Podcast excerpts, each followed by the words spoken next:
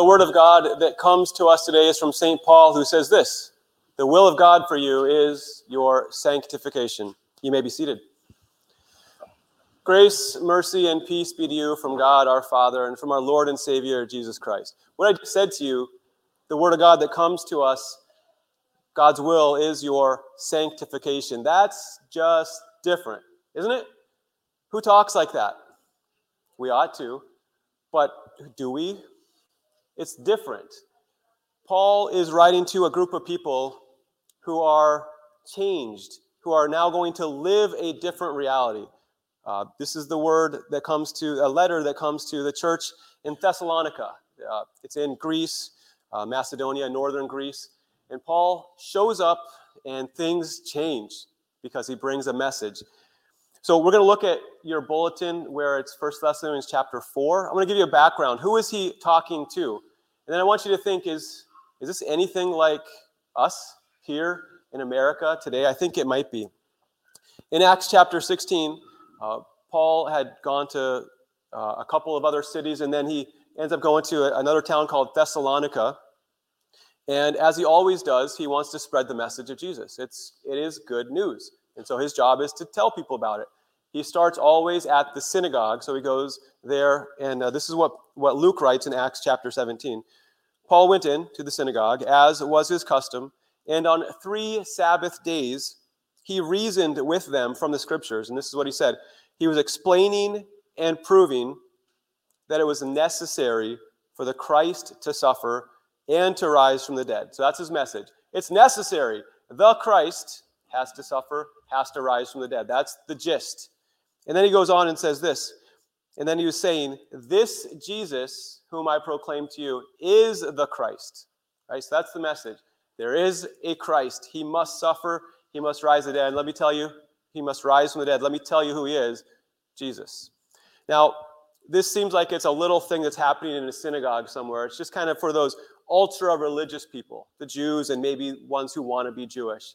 It's like in this room, how many of you want to be Amish? Or ultra conservative? You want to be cloistered by yourself out in a corner somewhere? Not a lot of us. Most of us live a daily life. So this is not just something that's cloistered out in the corner, it had an impact. It says this that a few of the Jews, some of the Jews, the Jewish people, believed it. And it also says that also a great many of the devout Greeks, and not a few of the leading women. So here's a whole group of people that beforehand probably weren't united on anything.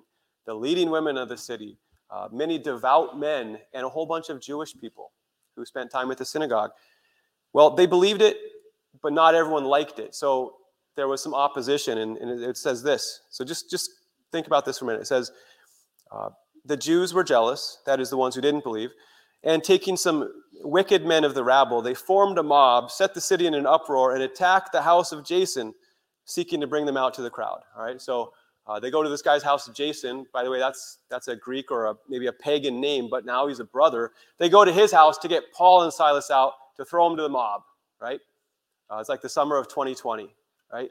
It's, it's a mess. And it says, when they could not find them, they dragged Jason and some of the brothers before the city authorities, shouting this These men who have turned the world upside down have come here also, saying that there is another king, Jesus. Is what they said true? Yeah, they come telling the truth. These men, Paul and Silas and, and the others with him, they come here and they've turned the world upside down. Nothing is the same after this message. And they say there's another king, and it's not Caesar. Right? That would be like us saying there's a brand new government in town. There, all of the uh, all the red tape agencies are gone. You know, all whatever you want to do to, to throw society in an uproar. It's just a message that can't just be like, well, yeah, it's a nice little thing that happened in Palestine. No, there's another king, Jesus. And this King Jesus has is Lord. He is above Caesar, right? This is, this is uh, it's hard to explain this to you, but it's think of the highest person in the world that you know. maybe that's maybe that's Donald Trump or Joe Biden or Elon Musk or whoever it is, someone super rich and powerful. And it's coming along and saying, well, that guy is He's not in charge. He doesn't have anything. He's a nobody, right? He has to bow before another king. Who says that? Who says to Elon Musk, you better bow before another king because you're not it? Or before Joe Biden says, bow before another king. This is fighting words, right? Are you tracking with me? Okay. So Paul gets run out of town because that's not a popular message. There's still Christians there. Paul is worried about them. Uh, and so later he sends back Timothy to, to check on them and to encourage them and to wonder do you guys still have faith? You know, did they drive it out of you? Did they persecute you to death? And so now we come to our text in, in, the, in the bulletin, 1 Thessalonians chapter 4. And the previous chapter, Paul says, Now we live. In other words, we rejoice because uh, he says, You are standing fast in the Lord. So they still have faith, right? An amazing transformation has happened to them. So Paul will go on and say this He says, Okay, um, after reminding them who they are, what God has done for them, he writes these words that are printed in your bulletin. Finally, brothers, we ask, and this would include sisters, we ask and urge you in the Lord Jesus that as you receive from us how you ought to walk and to please God, just as you're doing, that you do so more and more. So just think of what I read before. There is another king, Jesus. Does that matter? In Paul's mind, does it matter? Yes. It should impact how we live today, right? If you think America is going to be uh, gone in six months, you will probably start preparing for something else, right? It's the same idea. The fact that Jesus is Lord has an impact on daily life. And that's what Paul says. What you've learned, keep doing it, right? You've run 10 miles, run 16 more. Keep it up. And he says this For you know what instructions we gave you through the Lord Jesus. For this is the will of God. And then he says this word that's hard, it's not in our daily language. This is the will of God for you. You ever wonder what that might be? Should I take this job? Should I uh, marry this person? Should I move to that place? Those things we don't really know all the answers to, but we do know something about the will of God right here. This is the will of God for you. Your, everybody, sanctification. Everyone say sanctification. It even hurts to say that word, doesn't it? Because you know what it means. You know what it means because you aren't it yet. You aren't living a sanctified life. Well, back up. Sancta is just the word for holy. The process of holiness has not happened for you yet. You're not there yet, right? So saying that it's God's will that you live a sanctified life kind of hurts. So Timothy just came back from visiting them and he tells Paul what's going on. And then Paul says, I'm so glad about your faith, your faith, your hope, your love. You guys are doing awesome. Everyone has seen how you turned back to God. But let me just say, in this area, this is God's will for you. It's something that you're missing. And for them, we might say it's the sixth commandment. Uh, let's read it. It says, This is the will of God for you, your sanctification, that you abstain from sexual immorality. That word there is one word in Greek. It's the word porneia, and it means a lot of things. Uh, whatever you can imagine, it means that and more. Paul is including a lot of things here. This is the will of God for you, that you abstain from sexual immorality. So, this is only one of the Ten Commandments, right? And he goes on and describes what it might look like for them to abstain from that. And this is why it's different. I'll, I'll explain. That each one of you know how to control his own body in holiness and honor, not in the passion of lust like the Gentiles who do not know God that no one transgress and wrong his brother and wrong his brother in this matter because the lord is an avenger in all these things. So he's choosing one of the things. Is this the only thing it means to live a sanctified life? Of course not. Of course not. But does it mean that? It includes that yeah. So the sixth commandment it says uh, at least in the, the, the lutheran reckoning of it and other groups uh, you shall not commit adultery right you should be faithful uh, either as a single person and live a chaste life, or you should be faithful as a married person and live a chaste life. These are old words, these are old concepts. We've brushed them under the rug, right? Is this a problem in America? Is this a problem in this church? Probably. Yeah. We are uh, we are still in this body, right? So this is where Paul says here it is God's will that. So think for a moment. Like, um, let me just back up a second and think ask this question If people knew everything you did and thought, would they describe it as, as Paul does, honorable? Honorable means you'd like everyone to know about it. How you doing with that commandment? I think we all fall short. Well, let's look at other commandments just so that we can get past this and think of what Paul wants for, to accomplish with us today, what God, the Holy Spirit, wants to accomplish. Think of, we won't look at the first three commandments. You shall have no other gods and uh, do not misuse the name of the Lord your God. Remember the Sabbath day. I'll come back to those in a minute. But the fourth commandment, you shall honor your father and mother. Right? This is a commandment where you are um, you are showing respect and you are serving those around you, right? How are we doing with, uh, so let's see what it says. It says, This is the will of God, your sanctification, that you abstain from disrespect. If we just change it to the fourth commandment, it's God's will that you do not live a life of disrespect toward authorities. Anyone in here hate the government? Okay. I know you're all like, yes or yes, but almost everyone is like raising their hands. And the things about government that are not of the people, by the people, and for the people, right? You hate it. And that's only one area of life where there's authority above you, right? I can't tell you how many times I had junk vehicles at, at my undergraduate, and I would park somewhere I wasn't supposed to and get a boot on my, my wheel of my truck and raged within, or a parking ticket from the, the city of Chicago. I read the sign, right, and the traffic policeman didn't, right? I was, anyway, moving on. so I think we all have a problem with respecting those in authority. Well, what about the fifth commandment? You shall not murder. Jesus says if you if you hate anyone in your heart, you've murdered them. So, as Paul says here, it's the will of God, your sanctification, that you abstain from temper. How y'all doing with that one? It's the will of God that you abstain from a raging temper, hating people in your heart. All right, just soak on that one. I don't know. We already talked about the sixth commandment. It's God's will that we abstain from sexual immorality. The seventh commandment uh, you shall not steal. It is God's will, your sanctification, that you abstain from maybe greed. It's God's will that your wallet is honorable, that everything in your wallet, if someone were to look at it, they'd say, that's honorable. That is really good. That is God's will. I don't know how you're doing with that.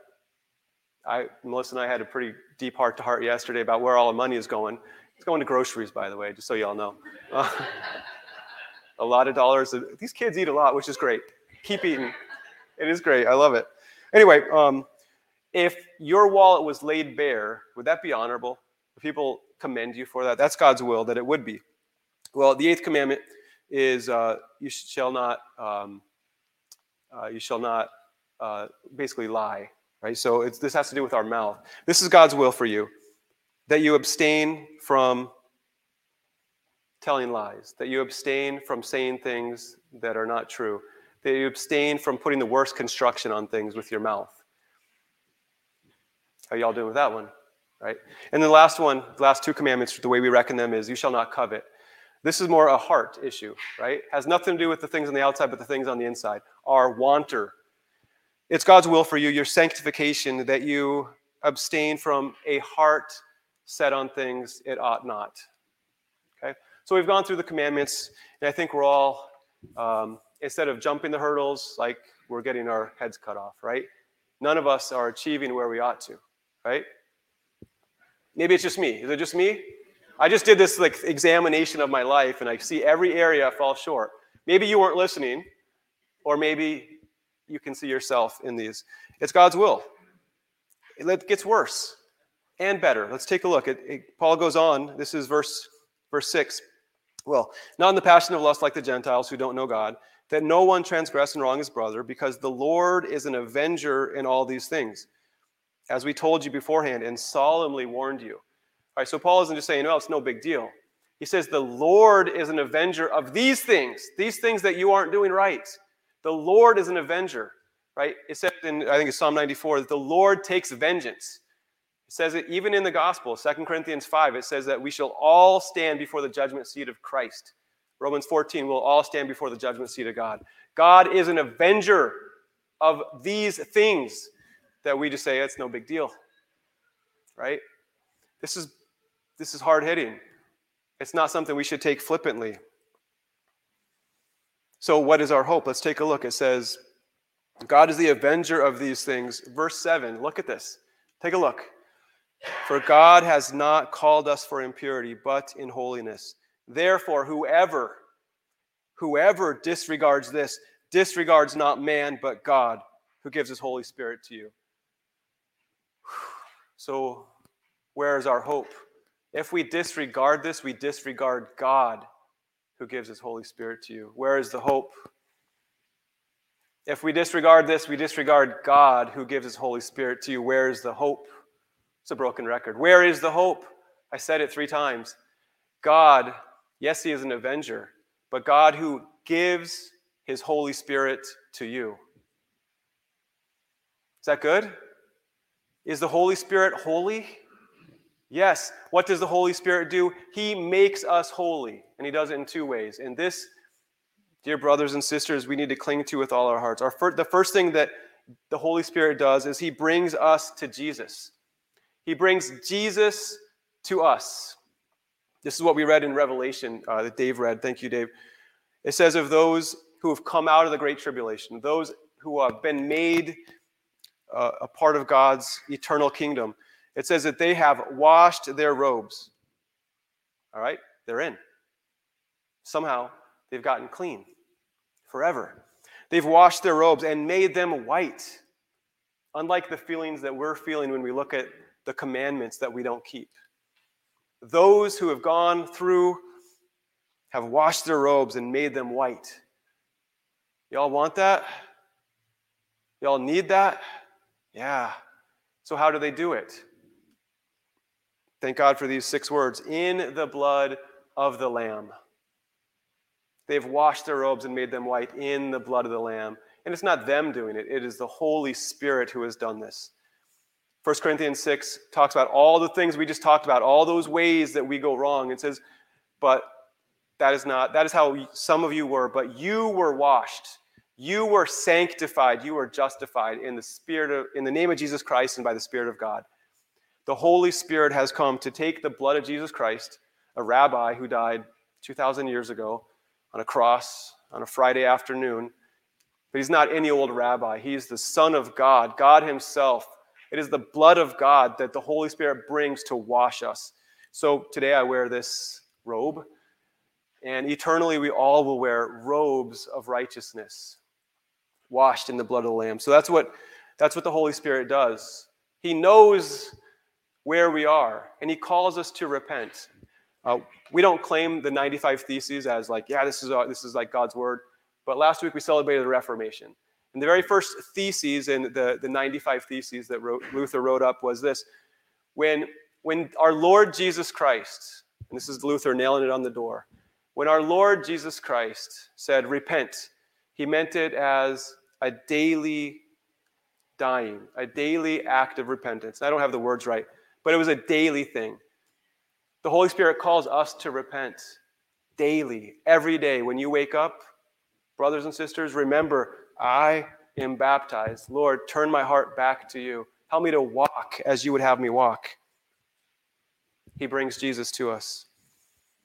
And the second thing that the Holy Spirit does is he brings Jesus through us. First, he brings Jesus to us to, to cleanse us, to give us a clean conscience. And then he brings Jesus through us. That's what Paul is getting at here. In fact, one of the words is the word where we get uh, pragmatic or practically. In this matter, it's like practically live a holy life. Will living a holy life get you to heaven? Your best efforts? No. Right? But having been washed by the blood of the Lamb, we can now, as Paul says in Romans 6, we can walk in newness of life. So he brings Jesus through us.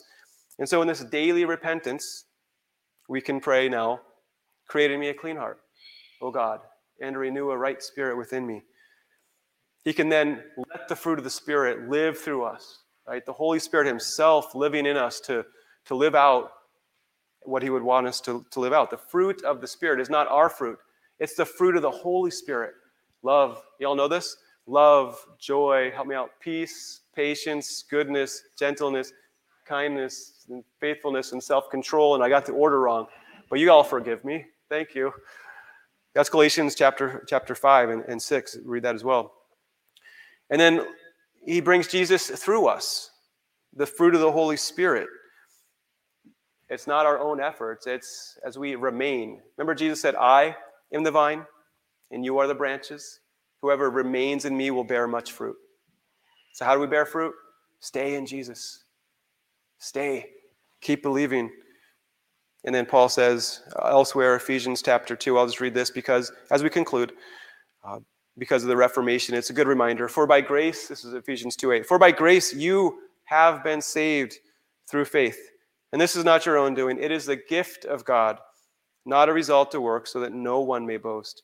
For we now are his workmanship, created in Christ Jesus for good works, which God prepared beforehand that we should walk in them. Dear brothers and sisters, it's God's will for you to live a sanctified life. That doesn't have to be a word that's obscure. Change it, make it more updated, holy, set apart, right. Call it what you want. God has called you to it. He brings you to Jesus so that you have it, and He brings Jesus through you so you can bless others with it. In the name of Jesus, amen.